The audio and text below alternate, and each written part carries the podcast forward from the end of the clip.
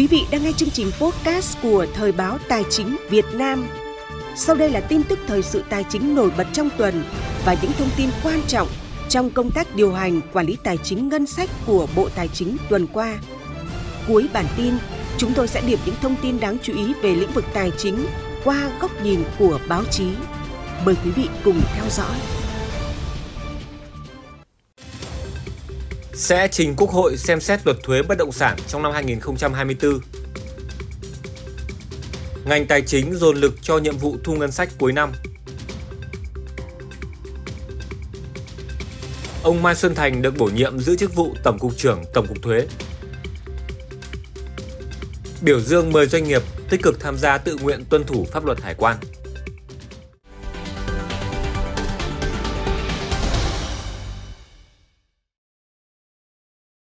Thưa quý vị, theo Thứ trưởng Bộ Tài chính Võ Thành Hưng, luật thuế bất động sản thay thế luật thuế sử dụng đất phi nông nghiệp và luật thuế sử dụng đất nông nghiệp dự kiến trình Quốc hội cho ý kiến tại kỳ họp thứ 8 vào tháng 10 năm 2024. Chiều mùng 6 tháng 9, tại hội nghị toàn quốc lần thứ nhất triển khai luật nghị quyết của Quốc hội khóa 15, Thứ trưởng Bộ Tài chính Võ Thành Hưng đã trình bày tham luận về tình hình kết quả thực hiện kế hoạch số 81, kế hoạch Ủy ban Thường vụ Quốc hội khóa 15 và triển khai chương trình xây dựng luật pháp lệnh các tháng cuối năm 2023 và năm 2024 thuộc lĩnh vực Bộ Tài chính.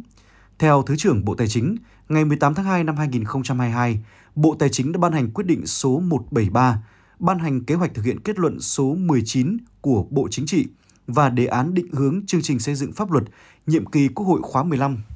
trong đó, Bộ Tài chính xác định nhiệm vụ trọng tâm là tập trung nghiên cứu, ra soát để kiến nghị sửa đổi, bổ sung hoặc nghiên cứu đề xuất xây dựng mới 13 luật để báo cáo chính phủ, báo cáo Ủy ban Thường vụ Quốc hội kết quả nghiên cứu ra soát. Qua nghiên cứu ra soát, Bộ Tài chính đề xuất luật thuế thu nhập cá nhân sửa đổi, dự kiến trình Quốc hội cho ý kiến tại kỳ họp tháng 10 năm 2025 và thông qua tại kỳ họp tháng 5 năm 2026. Luật thuế bảo vệ môi trường sửa đổi, dự kiến trình Quốc hội cho ý kiến tại kỳ họp thứ 11 tháng 5 năm 2026. Luật thuế bất động sản thay thế luật thuế sử dụng đất phi nông nghiệp và luật thuế sử dụng đất nông nghiệp dự kiến trình Quốc hội cho ý kiến tại kỳ họp thứ 8 tháng 10 năm 2024, thông qua tại kỳ họp thứ 9 tháng 5 năm 2025. Luật thuế xuất khẩu, thuế nhập khẩu sửa đổi dự kiến trình Quốc hội cho ý kiến và thông qua tại kỳ họp tháng 5 năm 2027 theo quy trình một kỳ họp. Luật thuế tài nguyên sửa đổi dự kiến trình Quốc hội cho ý kiến và thông qua tại kỳ họp tháng 5 năm 2027 theo quy trình một kỳ họp. Ngoài ra, Bộ Tài chính đã có báo cáo đề xuất bổ sung 4 nhiệm vụ lập pháp mới, cụ thể là luật thực hành tiết kiệm, chống lãng phí sửa đổi, dự kiến trình Quốc hội xem xét và thông qua trong năm 2025-2026. Luật sửa đổi bổ sung một số điều của luật kế toán, dự kiến trình Quốc hội xem xét và thông qua trong năm 2025-2026 Luật sửa đổi bổ sung một số điều của luật kiểm toán độc lập dự kiến trình Quốc hội xem xét và thông qua trong năm 2024-2026. Nghị quyết của Quốc hội về việc áp dụng thuế thu nhập doanh nghiệp bổ sung theo quy định chống sói mòn cơ sở thuế toàn cầu dự kiến trình Quốc hội thông qua tại kỳ họp thứ 6 tháng 10 năm 2023 theo quy trình một kỳ họp. Chiều ngày 7 tháng 9, Bộ Tài chính tổ chức hội nghị giao ban triển khai công tác tháng 9 năm 2023. Bộ trưởng Bộ Tài chính Hồ Đức Phước chủ trì hội nghị. Về cơ bản, thu ngân sách vẫn đảm bảo tiến độ dự toán, nhưng dự báo từ nay tới cuối năm sẽ còn nhiều khó khăn. Do đó, Bộ trưởng Hồ Đức Phước đề nghị toàn ngành tập trung triển khai các giải pháp, phấn đấu hoàn thành dự toán thu ngân sách nhà nước được giao. Tại cuộc họp giao ban, lãnh đạo Tổng cục Thuế, Tổng cục Hải quan, Ủy ban Chứng khoán Nhà nước, Kho bạc Nhà nước đã báo cáo về những kết quả nổi bật của đơn vị. Theo Tổng cục trưởng Tổng cục Thuế Mai Xuân Thành, thu ngân sách do ngành thuế quản lý trong 8 tháng đạt 70,9% so với dự toán. Mặc dù có dấu hiệu về giảm thu ngân sách những tháng gần đây, nhưng tiến độ thu vẫn bám sát so với dự toán. Tổng cục trưởng Tổng cục Hải quan Nguyễn Văn Cẩn cho biết, bên cạnh nhiệm vụ thu thuế xuất nhập khẩu, thời gian qua, ngành hải quan đã tập trung chống buôn lậu và gian lận thương mại. Tính chung 8 tháng qua, cơ quan hải quan đã bắt giữ sấp xỉ 1,5 tấn ma túy. Đây là kết quả cho thấy sự nỗ lực rất lớn của cơ quan hải quan trong chống buôn lậu và gian lận thương mại. Báo cáo tại cuộc họp, Chủ tịch Ủy ban Chứng khoán Nhà nước Vũ Thị Trân Phương cho biết, thời gian qua, thị trường chứng khoán đã gia tăng cả về thanh khoản, chỉ số và quy mô. Các chỉ số đều tăng hơn 20%. Nguyên nhân là do các yếu tố trong nước và thế giới tác động đến thị trường chứng khoán. Dòng tiền gửi tiết kiệm trong dân do lãi suất thấp dịch chuyển sang thị trường chứng khoán. Kết luận cuộc họp giao ban, Bộ trưởng Hồ Đức Phước đặc biệt lưu ý các đơn vị trong ngành tài chính tập trung xây dựng các văn bản quy phạm pháp luật. Bộ trưởng yêu cầu thủ trưởng các đơn vị có liên quan tập trung để xây dựng và hoàn thành đúng thời hạn, đảm bảo chất lượng các đề án cơ chế chính sách được giao. Bên cạnh nhiệm vụ hoàn thiện chính sách pháp luật, người đứng đầu ngành tài chính cũng đặc biệt lưu ý các đơn vị trong toàn ngành tập trung triển khai các giải pháp nhằm phấn đấu hoàn thành nhiệm vụ tài chính ngân sách nhà nước đã đề ra. Đây là nhiệm vụ đặc biệt quan trọng của ngành tài chính trong bối cảnh còn rất nhiều khó khăn như hiện nay.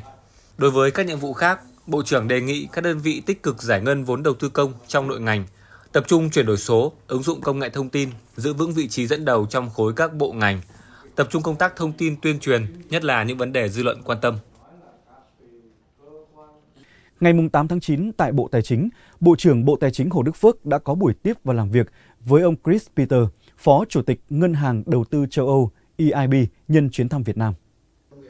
Tại buổi tiếp, Bộ trưởng Hồ Đức Phước bày tỏ lời chào mừng ông Chris Peter tới thăm và làm việc với Bộ Tài chính về các nội dung liên quan tới khả năng hợp tác trong khuôn khổ tuyên bố quan hệ đối tác chuyển đổi năng lượng công bằng GETP ở Việt Nam.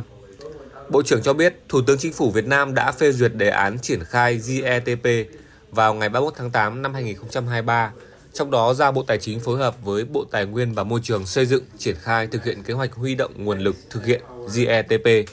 Trong đó, chương trình GETP dự kiến sẽ huy động 15,5 tỷ đô la Mỹ từ nguồn tài chính công và tư nhân trong vòng từ 3 đến 6 năm để hỗ trợ quá trình chuyển dịch xanh của Việt Nam, góp phần hỗ trợ Việt Nam thực hiện mục tiêu đạt phát thải dòng bằng không vào năm 2050. Các lĩnh vực dự án huy động vốn GETP từ năm 2023 đến năm 2025 bao gồm nhóm đầu tư lưới điện truyền tải, nhóm dự án về pin lưu trữ và thủy điện tích năng, nhóm dự án phát triển điện gió ngoài khơi. Trong thời gian gần đây, các đối tác phát triển bắt đầu tiếp cận phía Việt Nam đề cập tới khả năng cung cấp nguồn tài chính theo cam kết GETP. Tuy nhiên, các cam kết chưa rõ ràng về số vốn vay, điều kiện vay, hình thức tài trợ, tính ưu đãi của khoản vay. Thông qua Phó Chủ tịch IEB, Bộ trưởng Hồ Đức Phước đề nghị làm rõ cam kết của từng đối tác phát triển về nguồn vốn hỗ trợ, điều kiện hỗ trợ và đảm bảo nguồn vốn thực sự mang tính hỗ trợ, không phải là nguồn vay thương mại thông thường, không phụ thuộc vào thu nhập bình quân để giảm rào cản huy động vốn nhằm hỗ trợ Việt Nam đạt được mục tiêu COP26, giúp Việt Nam chuyển đổi năng lượng công bằng, khả thi, hiệu quả. Sáng ngày 7 tháng 9 tại trụ sở Tổng cục Thuế, Bộ Tài chính đã tổ chức lễ công bố và trao quyết định bổ nhiệm ông Mai Xuân Thành, Bí thư Đảng ủy, quyền Tổng cục trưởng Tổng cục Thuế, giữ chức Tổng cục trưởng Tổng cục Thuế. Tham dự buổi lễ có Ủy viên Ban chấp hành Trung ương Đảng, Bí thư Ban cán sự Đảng, Bộ trưởng Bộ Tài chính Hồ Đức Phước, Ủy viên Ban cán sự Đảng, Bí thư Đảng ủy Bộ Tài chính, Thứ trưởng Bộ Tài chính Cao Anh Tuấn.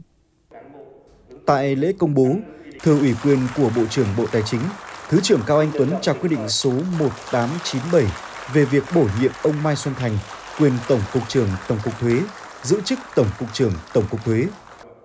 Phát biểu chúc mừng và ra nhiệm vụ cho tân Tổng cục trưởng Tổng cục Thuế, Thứ trưởng Cao Anh Tuấn mong muốn trên cương vị và trách nhiệm mới, ông Mai Xuân Thành sẽ cùng tập thể ban lãnh đạo Tổng cục Thuế tập trung lãnh đạo, tiếp tục phát huy được thành quả tốt đẹp của các thế hệ lãnh đạo đi trước để chỉ đạo toàn ngành thuế thực hiện thắng lợi các nhiệm vụ được giao. Thứ trưởng Cao Anh Tuấn cũng đề nghị tập thể ban lãnh đạo Tổng cục Thuế sau khi được kiện toàn đội ngũ lãnh đạo cần tập trung thực hiện 6 nhiệm vụ trọng tâm, trong đó có việc phấn đấu hoàn thành nhiệm vụ thu ngân sách nhà nước năm 2023 được Quốc hội giao, tiếp tục chỉ đạo cơ quan thuế các cấp tập trung triển khai kịp thời các chính sách về gia hạn, miễn giảm thuế, tiền thuế đất nhằm hỗ trợ người nộp thuế nhanh chóng phục hồi sản xuất kinh doanh, tạo đà phát triển kinh tế nuôi dưỡng nguồn thu và một số nhiệm vụ khác.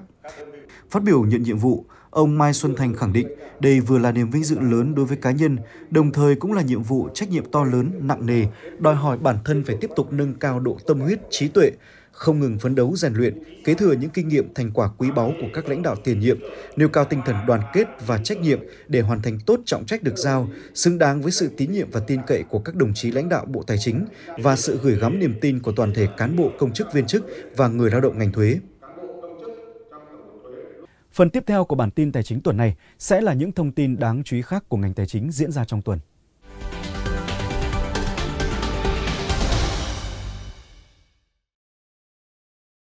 Thưa quý vị, tại Diễn đàn Hải quan Doanh nghiệp 2023 tổ chức ngày 6 tháng 9, Tổng cục Hải quan đã lựa chọn biểu dương 10 doanh nghiệp tiêu biểu tích cực tham gia chương trình thí điểm hỗ trợ khuyến khích doanh nghiệp tự nguyện tuân thủ pháp luật về hải quan. 10 doanh nghiệp tiêu biểu bao gồm Công ty trách nhiệm hữu hạn dinh dưỡng 3A Việt Nam, Công ty trách nhiệm hữu hạn thương mại và vận tải Thái Tân, Công ty cổ phần quốc tế Phong Phú, Công ty cổ phần 28 Đà Nẵng, Công ty cổ phần Frit Huế, Công ty trách nhiệm hữu hạn giấy Grafvina, Công ty trách nhiệm hữu hạn chế tạo động cơ Jongsen Việt Nam, Công ty trách nhiệm hữu hạn khoa học kỹ thuật Liên hợp Việt Nam, Công ty trách nhiệm hữu hạn Ultivina, Công ty liên doanh trách nhiệm hữu hạn Nippon Express Việt Nam. Được biết, qua giai đoạn đầu triển khai chương trình thí điểm, đã có hơn 70 doanh nghiệp trong tổng số 213 doanh nghiệp tham gia chương trình được nâng hạng mức độ tuân thủ từ mức 3, 4 lên mức độ 2. Đặc biệt, với những doanh nghiệp tham gia chương trình được hưởng các lợi ích thiết thực trong việc được giảm tỷ lệ kiểm tra, hỗ trợ làm thủ tục hải quan thuận lợi, chủ động phòng tránh các vi phạm trong quá trình hoạt động xuất nhập khẩu. Tính đến thời điểm hiện tại, các cục dự trữ nhà nước khu vực đã triển khai mua nhập hơn 131.000 trên tổng số 220.000 tấn gạo dự trữ quốc gia theo kế hoạch được giao trong năm 2023. Theo thông tin từ vụ quản lý hàng dự trữ Tổng cục Dự trữ Nhà nước, đến ngày 6 tháng 9 năm 2023, các cục dự trữ nhà nước khu vực đã nhập kho dự trữ hơn 131.000 tấn gạo, số còn lại tiếp tục nhập kho theo hợp đồng đã ký. Thời gian nhập kho chậm nhất đến ngày 15 tháng 10 năm 2023. Nhiều đơn vị đã hoàn thành và gần hoàn thành chỉ tiêu kế hoạch được giao như Cục Dự trữ Nhà nước khu vực,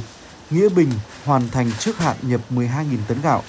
Đà Nẵng hoàn thành trước hạn nhập 11.500 tấn gạo, Vĩnh Phú hoàn thành nhập 11.000 tấn, Hải Hưng hoàn thành nhập 10.000 tấn, Tây Nam Bộ hoàn thành nhập 7.500 tấn. Cục Dự trữ Nhà nước khu vực thành phố Hồ Chí Minh đã nhập 7.500 tấn. Toàn bộ số lượng gạo nhập kho tại các chi cục dự trữ nhà nước của các đơn vị đang được phủ lô dán kín hút chân không, kiểm tra độ kín để nạp khí nitơ theo quy định, đảm bảo chất lượng gạo dự trữ quốc gia, đáp ứng yêu cầu sẵn sàng xuất cấp hỗ trợ cho nhân dân và học sinh, góp phần vào việc đảm bảo an sinh xã hội, đóng góp vào sự phát triển bền vững của các địa phương và của ngành dự trữ nhà nước. Theo báo cáo của Bộ Tài chính, hiện nay thị trường có 455 mã trái phiếu, gồm cả trái phiếu doanh nghiệp và trái phiếu chính phủ niêm yết. Quy mô giao dịch bình quân tháng 8 đạt 6,4 nghìn tỷ đồng trên một phiên, tăng 22,1% so với tháng trước. Bình quân 8 tháng đạt 5,8 nghìn tỷ đồng trên một phiên, giảm 24% so với bình quân năm 2022. Kể từ khi Nghị định số 08 ngày 5 tháng 3 năm 2023 có hiệu lực thi hành, đến ngày 31 tháng 8 năm 2023, có 44 doanh nghiệp đã phát hành trái phiếu với khối lượng là 115,1 nghìn tỷ đồng, giảm 61% so với cùng kỳ năm 2022. Trong đó doanh nghiệp bất động sản chiếm 47%, 54,8% trái phiếu phát hành có tài sản đảm bảo, khối lượng mua lại trước hạn là 164.000 tỷ đồng, gấp 1,6 lần so với cùng kỳ năm 2022. Cơ cấu nhà đầu tư mua trái phiếu doanh nghiệp chủ yếu là tổ chức trong nước, chiếm 94,2%, nhà đầu tư cá nhân chỉ mua 5%. Ngày 19 tháng 7, Bộ Tài chính đã khai trương và đưa vào vận hành hệ thống giao dịch trái phiếu doanh nghiệp riêng lẻ tại Sở Giao dịch Chứng khoán Hà Nội. Tính đến ngày 31 tháng 8 năm 2023, có 46 mã trái phiếu và 8 tổ chức phát hành đăng ký giao dịch. Tổng giá trị giao dịch của thị trường đạt khoảng 10,08 nghìn tỷ đồng. Tổng khối lượng giao dịch đạt hơn 38,4 triệu trái phiếu. Giá trị giao dịch bình quân đạt khoảng 315 tỷ đồng một ngày. Khối lượng giao dịch bình quân đạt hơn 1,2 triệu trái phiếu một ngày. Quý khán giả có thể tìm hiểu các thông tin nổi bật khác trong lĩnh vực tài chính trên báo in và báo điện tử của Thời báo Tài chính Việt Nam tại địa chỉ thời báo tài chính việt nam.vn. Tiếp sau đây là tổng hợp một số thông tin được báo chí cả nước phản ánh liên quan đến công tác điều hành, quản lý tài chính ngân sách trong tuần qua.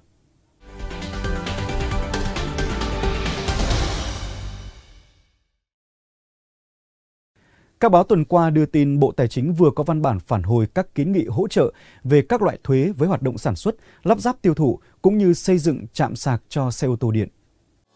Cụ thể, các báo dẫn văn bản của Bộ Tài chính cho biết, pháp luật về thuế hiện hành đã có những ưu đãi ở mức cao đối với hoạt động sản xuất lắp ráp xe ô tô điện trong nước và pin xe điện. Theo đó, không chỉ ưu đãi đối với việc nhập khẩu linh kiện, phụ tùng sản xuất xe ô tô điện, mà còn có ưu đãi thuế có thời hạn, có trọng tâm trọng điểm đối với nguyên liệu vật tư nhập khẩu để sản xuất lắp ráp ô tô điện, pin xe điện. Cũng trong tuần, Bộ Tài chính đề nghị xây dựng luật quản lý sử dụng vốn nhà nước đầu tư vào sản xuất kinh doanh tại doanh nghiệp sửa đổi. Nội dung này được nhiều báo quan tâm.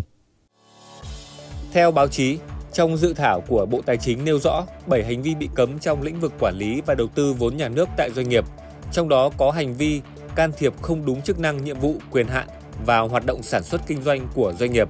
thực hiện không đúng quyền, trách nhiệm của cơ quan đại diện chủ sở hữu vốn người đại diện chủ sở hữu vốn trong việc quản lý và đầu tư vốn nhà nước tại doanh nghiệp và nhiều nội dung khác. Nội dung về giải ngân vốn đầu tư công được các báo phản ánh rộng rãi sau khi Bộ Tài chính công bố báo cáo kết quả thực hiện 8 tháng. Cụ thể, Bộ Tài chính cho biết đến cuối tháng 8, giải ngân vốn đầu tư công trên cả nước đạt 299.447 tỷ đồng, tương đương 39,6% kế hoạch. Các bộ ngành địa phương dẫn đầu về tỷ lệ giải ngân vốn đầu tư công gồm Ngân hàng Phát triển, Ban Quản lý Lăng Chủ tịch Hồ Chí Minh, thành phố Hải Phòng, Đồng Tháp, Long An. Những thông tin vừa rồi đã kết thúc bản tin tài chính số 2 tháng 9 năm 2023 của Thời báo Tài chính Việt Nam. Cảm ơn quý vị đã dành thời gian quan tâm theo dõi. Xin chào tạm biệt và hẹn gặp lại quý vị trong những bản tin tiếp theo.